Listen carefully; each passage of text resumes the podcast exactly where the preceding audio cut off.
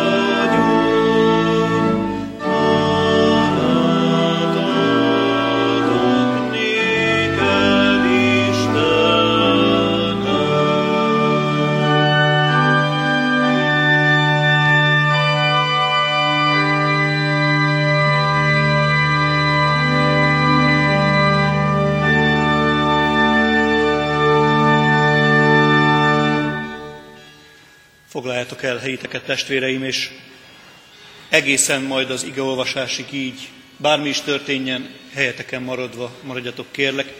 És most folytassuk az Úr dicséretét, már leülve, 438-as számú dicséretet énekelve, annak első négy verszakát, mint egy imádságképpen is gondoljunk erre az énekre. Hallottuk Jézus, miképpen hívogatsz.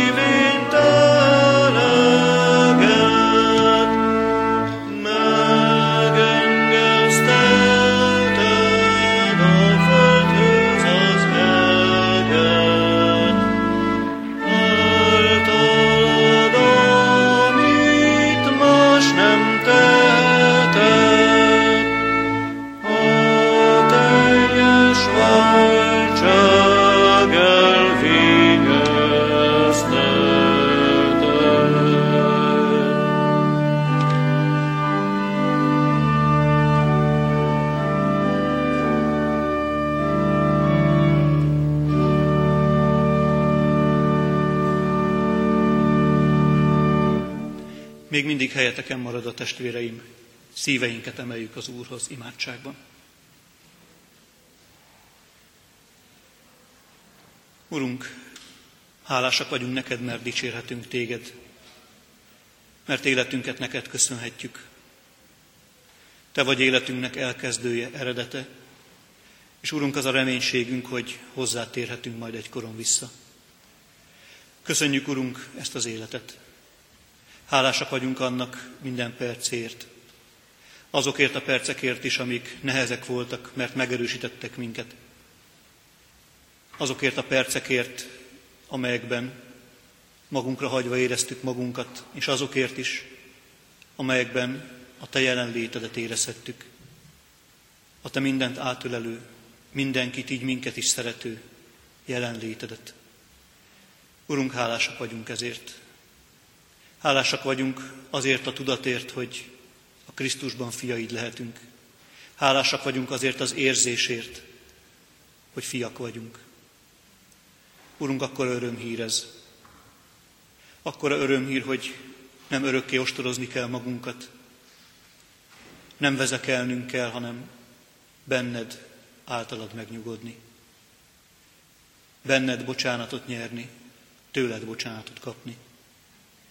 Urunk Krisztusunk, nem tudunk ezért elég hálásak lenni, mégis esendő szavainkat fogad szívesen. Mindazt, ami a szívünkben van, és mindazt, ami szánkon kijön, hálaadásképpen, könyörgésképpen te fogad szívesen. És mindazokat a dolgokat is, amelyeket ki nem tudunk, vagy nem merünk mondani még magunk előtt sem. Te hallgassd meg. Te formálj minket. Te adj bátorságot, Te adj nyugalmat, vagy éppen vigasztalást. Te tudod, mire van most éppen szükségünk. Egy valamiért könyörgünk, Urunk. A Te jelenlétedet ne vond meg tőlünk. Szeretnénk találkozni veled. Kérünk, Urunk, adj erre lehetőséget, és készítsd a mi szívünket is a veled való találkozásra, igéddel való szembesülésre, és a magunkkal való szembenézésre is. Szentlélek Úristen, légy közénk és légy itt mi velünk, egészen bennünk, hogy ne a félelem legyen bennünk, hanem az erő, a szeretet és a józanság. Amen. Kedves testvéreim, mielőtt még az Úr igéjét olvasnám, engedjétek meg, hogy a Heidelbergi KT 76. kérdését és az arra adott feleletet olvassam fel közöttetek. A 76. kérdés és az arra adott felelet így hangzik. Mit jelent Krisztus megfeszített testét enni és kiontott vérét inni? Nem csupán azt jelenti, hogy Krisztus szenvedését és halálát hívő lélekkel elfogadjuk, és ezáltal bűnbocsánatot és örök életet nyerünk, hanem ezen kívül azt is, hogy a Krisztusban és mi bennünk egyaránt lakozó Szentlélek által egyre jobban egyesülünk az ő drágalátos testével úgy, hogy mi, ám bár ő a mennyekben van, mi pedig a földön vagyunk, az ő testéből való test és az ő csontjaiból való csont vagyunk, és miként testünk tagjait egy lélek, úgy minket is egy ugyanazon lélek éltet, szent lélek éltet az örök életre és kormányoz. Most pedig testvéreim, azt az igét olvasom közöttetek, melynek alapján szólni is szeretnék itt. A teljesség igénye nélkül mégis egy-két gondolatot felvillantva az ige üzenetéből, úgy, ahogyan az megvan írva Pálapostolnak az Efézusiakhoz írt levelében, annak ötödik fejezetében, a 31. és a 32. versben. Kérlek benneteket, testvéreim, ezt a megnevezett szakaszt fennállva hallgassátok az ige iránti tiszteletadásképpen is. Tehát az Efézusi levél 5. fejezetéből a 31. 32. vers szól. A férfi azért elhagyja apját és anyját, és ragaszkodik feleségéhez, és lesznek ketten egy testé. Nagy titok ez. Én pedig ezt Krisztusról és az egyházról mondom. Ideig az Úr írott igé. Foglaljátok el helyeteket, testvéreim. Ma úgy vagyok, hogy jól vagyok, és messze vinnélek, ne legyek már nélküled, én zsebre tennélek. Nem tudom, hogy ki ismeri ezt a két sort, a jazz meg az zenekar egyik dalából való. És mint hogyha valami hasonló fogalmazódna meg a KT kérdés feleletben is, és mint hogyha itt az igében is. Hogy ne legyek már nélküled, én zsebre tennélek, hogy mindig ott legyek veled, vagy inkább mindig ott legyél velem. És ezzel kapcsolatban hagyd tegyem egy kicsit interaktívá az Isten tiszteletet olyan módon, hogy, és ezt tényleg kérdésként teszem fel, tehát erre nyugodtan lehet majd kézlendítéssel felelni. Ki az, aki házasít közöttünk? Én is lendítom a kezem, mert én is az vagyok. Ö, igen, jó. Bővítsük egy kicsit a kört. Ki az, aki élt, vagy él most is párkapcsolatban, nyilván ez a házasokra is vonatkozik. Jó. Hát még mindig fele kb. Kicsit még bővítjük a kört, jó? Mert hogy jó lenne, hogyha nagyjából mindenki benne lenne, kivéve talán a gyermekeket, de még ez sem biztos, hogy kimarad. Ki az, aki egyáltalán volt már szerelmes életében? Ki az, aki bevállalja? Legalább egyszer. Na, kezdünk közös nevező lenni. Ez jó hír, mert akkor nagyjából tudunk valamit kezdeni a vágyjal is. Azzal a vágyjal, ami a dal szövegében és az igében is megfogalmazódik, hogy jó lenne, ha ott lennél mindig. Mert testvérek, olyas valamiről beszélni, amit ti nem ismertek, nagyon nehéz. Nagyon nehéz egy, erről a fajta vágyról beszélni akkor, hogyha sosem éreztétek. Nagyon nehéz úgy belehelyezkedni ennek az igének is az üzenetébe, hogy amit mond, azzal igazából sosem találkoztam. Ahogy nemrég hallottam, csak odáig tudlak benneteket is vezetni testvéreim, ameddig én is eljutottam. Házas ember vagyok, ha úgy tetszik, párkapcsolatban élek, ha úgy tetszik, szerelmes vagyok, de legalábbis biztosan voltam. Most a feleségem remélem, hogy nem hallgatja meg vissza. Ismerem az érzést. A vágy, hogy egyek legyünk. A vágy, hogy mindig ott legyünk egymás számára, hogy soha ne válaszol el minket semmi egymástól. Azt hiszem ismerjük ezt azért, és nem tudom, hogy ismerjük. Aki ismer, ez bólogasson, és akkor tudom, hogy ismerik. Jó. Ez általában a szerelem kezdeti szakaszában nagyon erős. Olyan jó lenne, mindig ott lennél. Emlékszem egy-egy barátnémnek a kis szerelmi életére, hát alig várta az SMS-eket, hogy hát jöjjön már, aztán, aztán mondjon már valamit, csak legyünk kapcsolatban. Jaj, de kár, hogy ezt a napot is nélküle kell végigélni, mert majd csak valamikor délután, késő délután, este találkozhatunk, és milyen jó lenne egész nap vele lenni. Ismerjük ezt a fajta vágyat. És a különös dolog az, hogy ez a fajta vágy, ez nem is annyira távoli a keresztény embertől, különösképpen a keresztény ember hitéletétől sem annyira távoli dolog. Sokszor elképettem, amikor olyan keresztény énekekkel találkoztam, ahol az Úristent úgy szólítják meg, mint egyik szerelmes a másikat.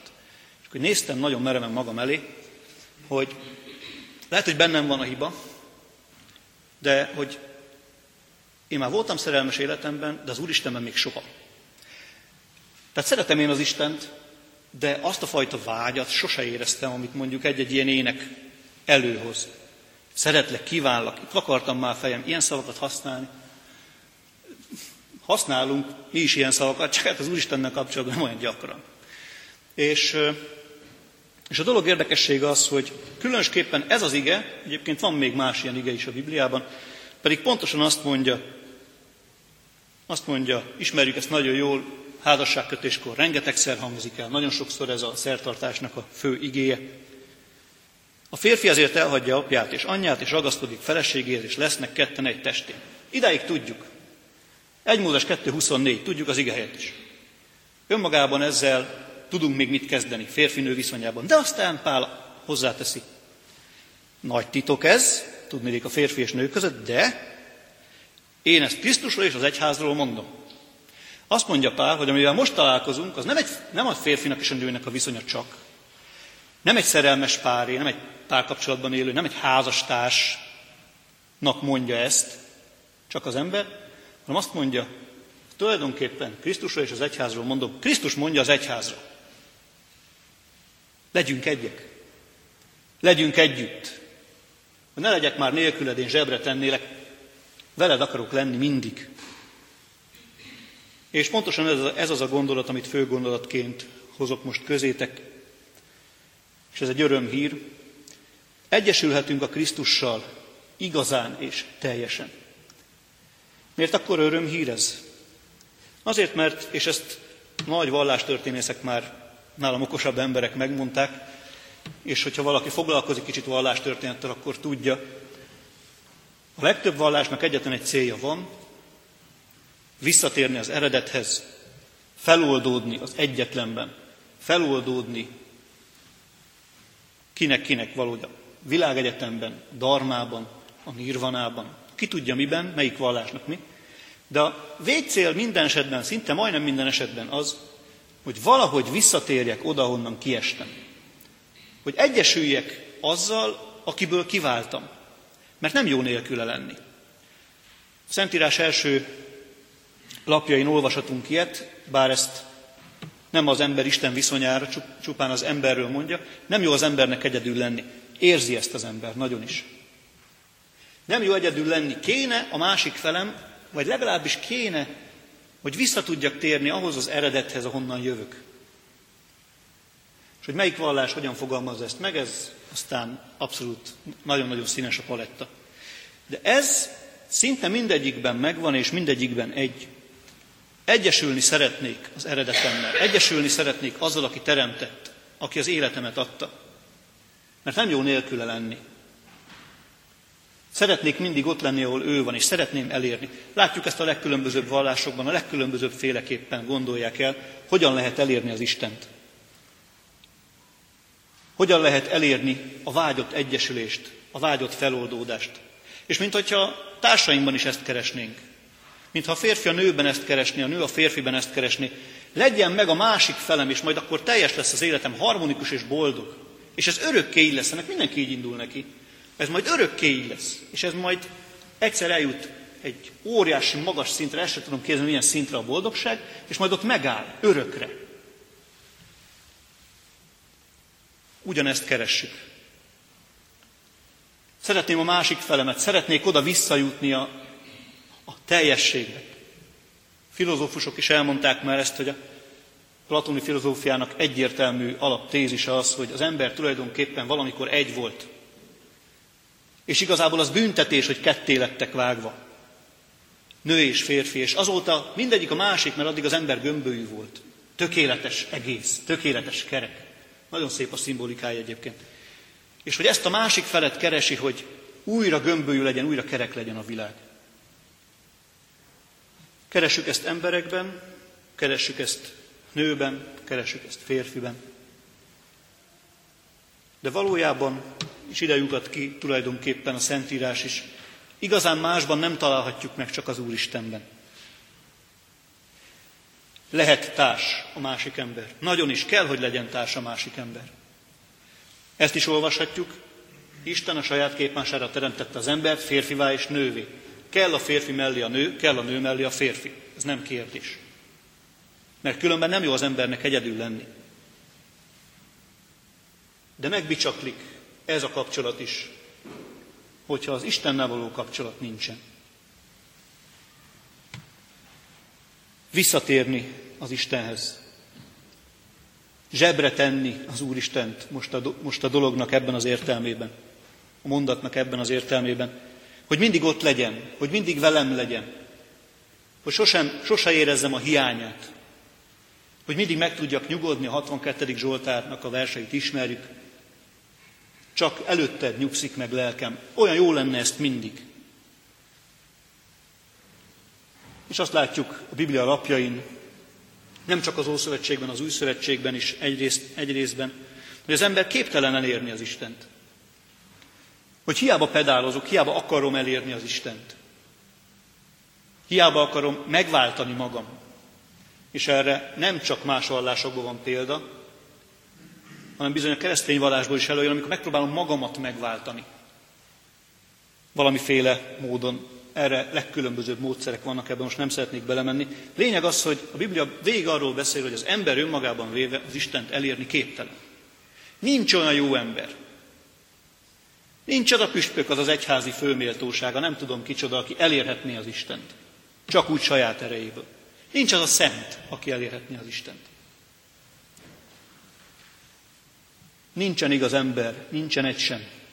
Olvashatjuk Pál levelében. Nincsen egy sem, nincs aki az Istent keresni, nincs egy sem.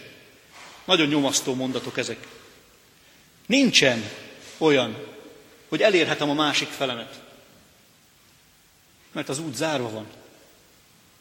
Ellenben, és ez az örömhír része a dolognak, ellenben nem csak, hogy istenkereső ember van, aki talán sosem éri el az Istent magában, de van embert kereső Isten is. És ez már egy egészen más reláció. Van olyan Isten, a mi Istenünk ilyen, aki keresi az embert, aki kapcsolatot akar vele létesíteni, aki nem csak várja a mennyei trónon ülve, hogy az ember majd épít valami akkora tornyot vagy létrát, magasabbat, mint Bábel tornya, amivel majd az égig törhet és az Isten elé valahogyan oda küzdi magát, hanem ez az Isten olyan Isten, aki azt mondja, megkeresem az embert. Jézusnak jó pár ilyen példázata van. Elveszett tyú, elveszett drakma, tékozló fiú története. Amikor igazából az Isten keresi az embert, sokkal inkább, mint fordítva. És hogy örül annak az egyetlen egynek a 99-es, 99-hez képest, aki megkerült?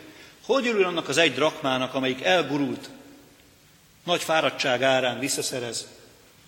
Hogy örül az Isten annak a tékozló fiúnak, aki elveszni látszott? Egészen megható a szöveg, azt mondja, mert ez az én fiam elveszett és megtaláltatott, meghalt és feltámadt, mint a halálból jönne vissza. Utána megy, megkeresi, és nem rója föl neki a gonoszt. Örül inkább neki. Szóval, hogyha az ember keresi a másik felét, az Úristent, és nem találja, akkor van egy jó hírem, hogy az Úristen is legalább ennyire keresi az embert. Bár az Úristennek nincs szüksége az emberre, ezt jól tudjuk. És mégis keresni akarja. Mégis kapcsolatban akar vele lenni. Mégis szeretni akarja az embert. Lehetőleg úgy, hogy ez a, ez a szeretet kapcsolat viszonzott is. Ebbe az irányba nem akarok elmenni, de nem tudom, hogy melyikünk ismeri a viszonzatlan szerelem érzését. Hát na, annál sokkal rosszabb nem hiszem, hogy sok minden van a világon. Szóval az Úristen keresi az embert. Méghozzá úgy keresi az embert, és most egy kicsit kapaszkodjunk meg, mert ez is többször előjön a Szentírásban, nem egyszer. Úgy keresi, mint a férje feleségét. Úgy keresi, mint a másik felét szinte. Ha az Ószövetséget felnyitjuk, Jeremiás könyvében is van ilyen jó pár fejezet, Ezékiel könyvében egészen sok van ilyen. Hósás könyve szinte másról sem szól, mint arról, hogy a hűséges férj, aki az Úristen minden es, mind a három esetben, keresi azt a feleséget, aki hűtlen lett hozzá. Azt a népet, akivel valamikor szövetséget kötött, aki valamikor a másik fele volt, most értsük ezt a mondatot jól, de aki nem akart ezt a kapcsolatot, vagy legalábbis nem sokáig. És ez a férj minden egyes esetben már-már szinte nevetségesé téve magát, utána megy ennek a feleségnek. Utána megy a szerelmének. Mert fontosabb neki, mint bármi más, mint az a megaláztatás, az a fajta sokféle akadály, sokféle buktató, amin át kell mennie érte. Fontosabb az Istennek a nép, mint az, hogy bizonyos értelemben véve, kívülről nézve elég nevetségesnek tűnik, hogy a hatalmas Isten bandukol, és próbál utána nyúlni annak a népnek, aki olyan nagyon-nagyon pici, számtalanszor említi ezt ezt is a Szentírás, más népekhez képest, ez a nép nagyon kicsi. Mégis az Istennek ez kell. És utána nyúl, és megy, és ő törtet. Azért, hogy újra legyen kapcsolat. Nem az, aki hűtlen volt, ismeri be, hogy hűtlen voltam, és visszamegyek, hanem a hűséges férj megy a hűtlen feleség után. Hósás könyve, más nem a testvérek nyugodtan olvassák az első két fejezetet, meg fognak döbbenni rajta, ha még nem tették. Akkor Hósásnak parázna nőt kell feleségül venni. Eleve nem lehet túl sok jóra számítani tőle. Mit fog csinálni? És többször visszatér a régi hivatásához, a régi munkájához a nő. És Hósásnak bizony utána kell menni a nőnek, ezzel is mutatva azt, az Isten is ilyen a néppel szemben. Utána megy harmadszor, negyedszer, ötödször, ki tudja hányszor.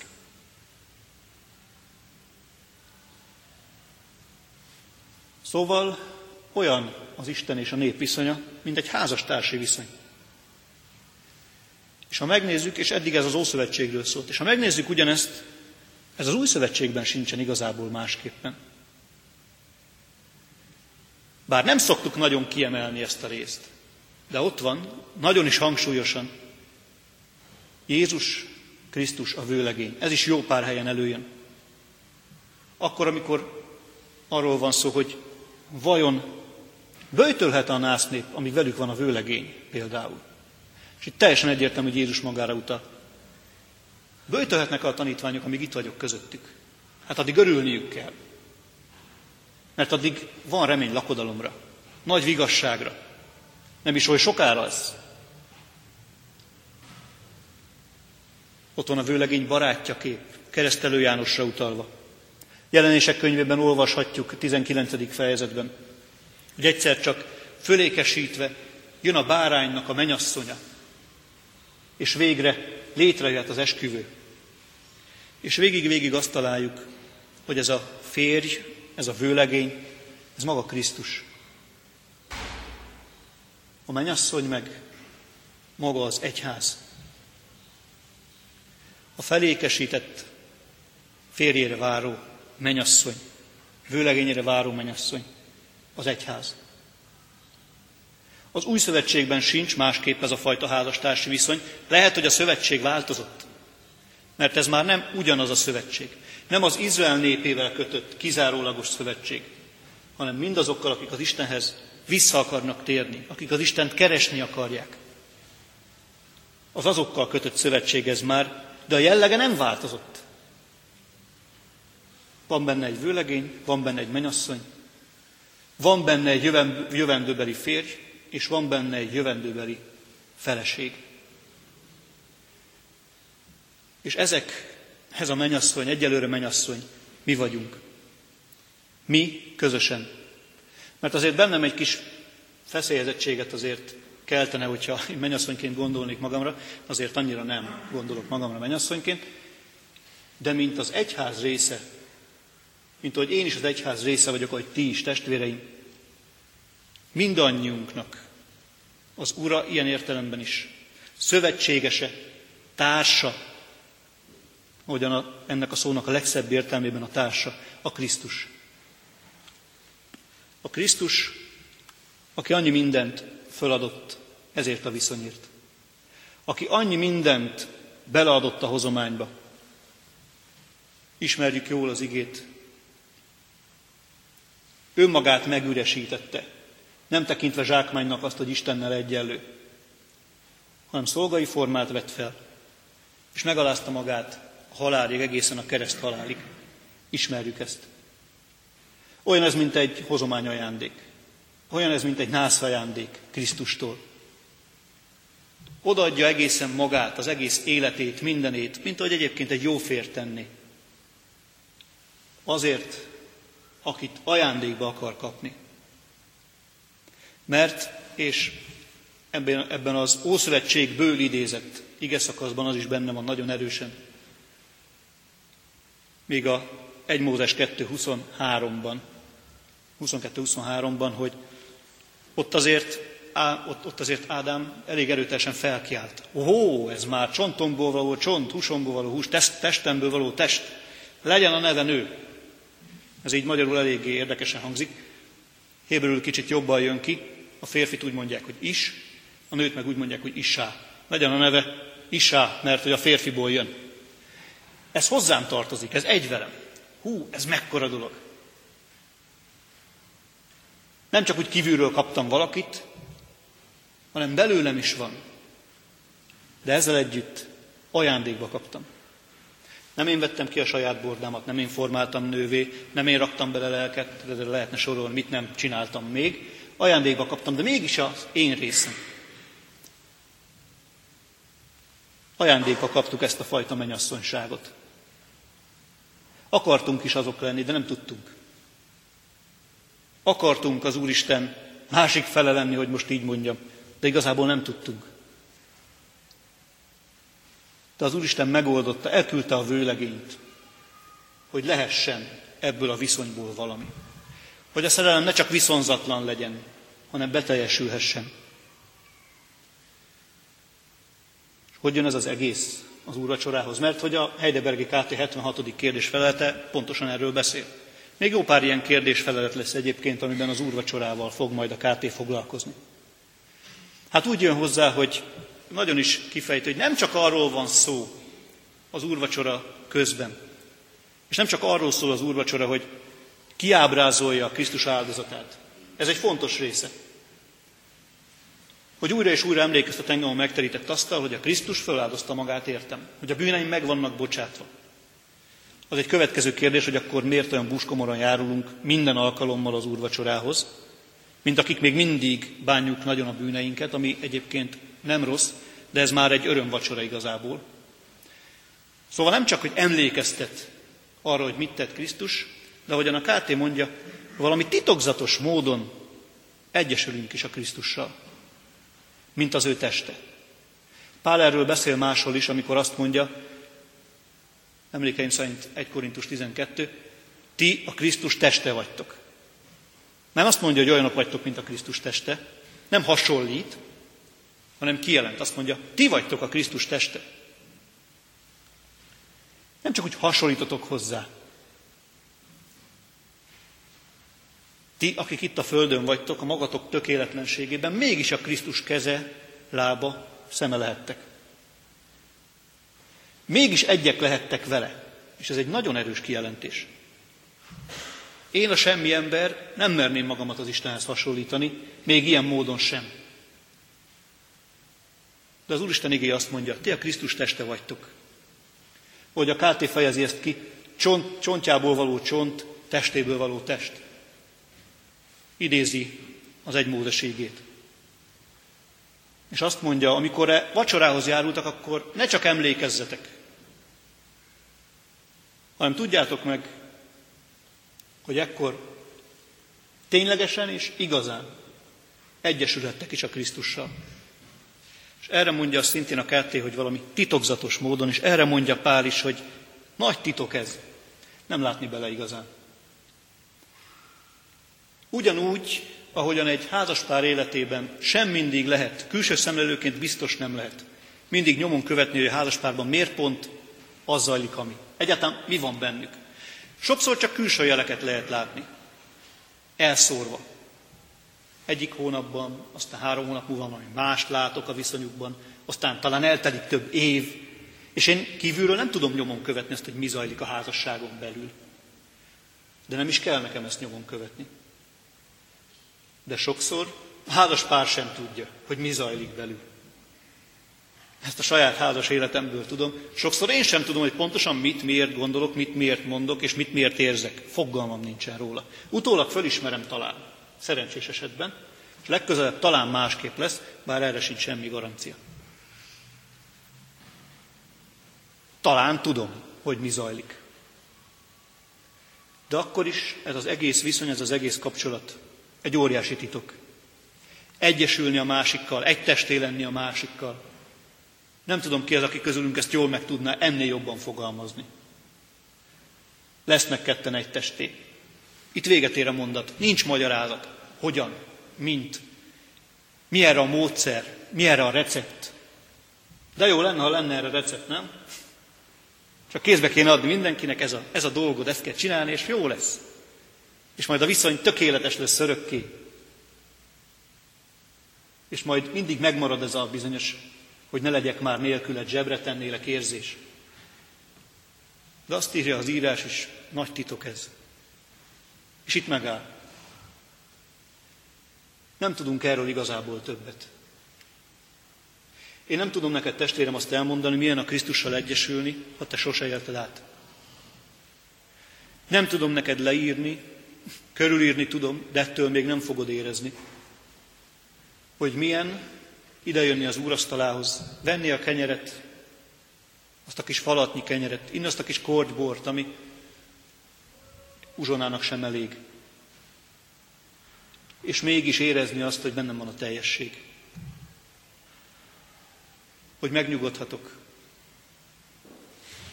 Hogy egyesültem a Krisztussal, és ez egy ilyen rettetesen fenhéjázós mondatnak hangzik, de az ige azt mondja, hogy nincs olyan közöttünk, aki ezt ne élhetné át. Nincs olyan közöttünk, aki ezt ne kaphatná meg. Nincs olyan közöttünk, aki ne érezhetné ezt a Krisztussal való egységet. Mert ez szintén Krisztustól függ elsősorban. Attól is, hogy mi hogyan készítjük magunkat, zárójeles megjegyzés, következő héten, csütörtöktől kezdve ezt majd hirdetni is fogom, úrvacsorára előkészítő Isten tiszteletek lesznek estéről estére. Lehet készülni rá, de maga a készülés sem szavatolja azt, hogy én majd érezni fogom ezt a bizonyos egyesülést. Ez egy titok. Nem azt jelenti, hogy nem kell rá készülni, azt jelenti, nincs ilyen szinten rá garancia. Nálam, bennem nincs erre garancia, Krisztusnál van. Imádkozni lehet érte. Elkérni az Úristentől lehet ezt. Mert hát miért ne jönne Krisztus a mennyasszonyához? Miért ne akarna közel lenni hozzá?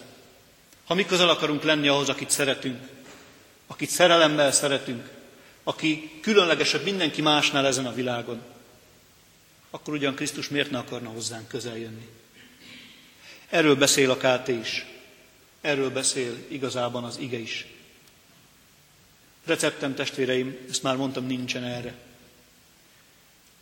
De azt tudom mondani, imádkozhatunk ezért.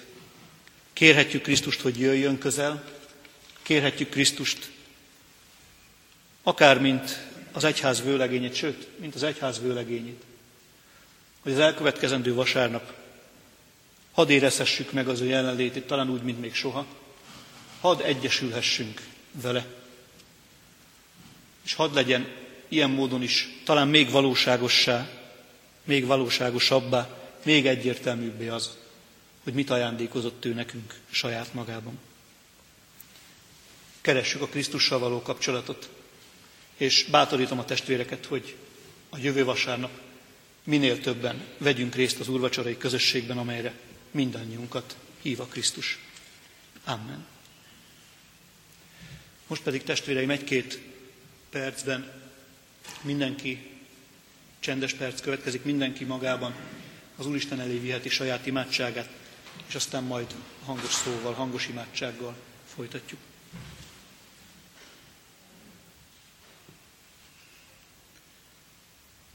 Urunk, köszönjük, hogy hallasz és meghallgatsz minket. Köszönjük, hogy az egyház vőlegényeként jól tudod, mert közel akarsz lenni hozzánk, hogy mi van bennünk. Jól tudod, mi az, amivel küzdünk. Jól tudod, mi az, ami megnyugtat.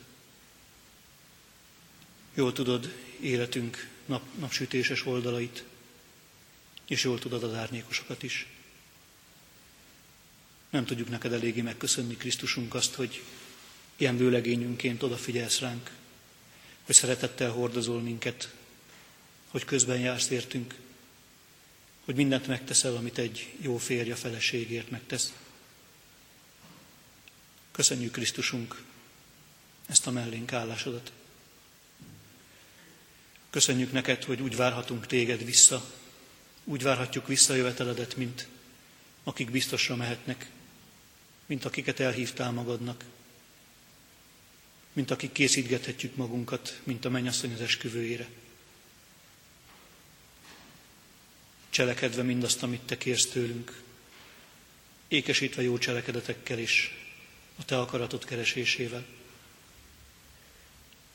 De Urunk, megvalljuk azt is, hogy azon túl, hogy nagyon sok mindent tudunk, szükségünk van arra is, hogy érezzük jelenléted. Hogy érezzük már itt és most, talán töredékesen, de mégis előízében azt, hogy egyek vagyunk veled. Urunk, így könyörgünk az elkövetkező hét úrvacsorás Isten tiszteleteiért.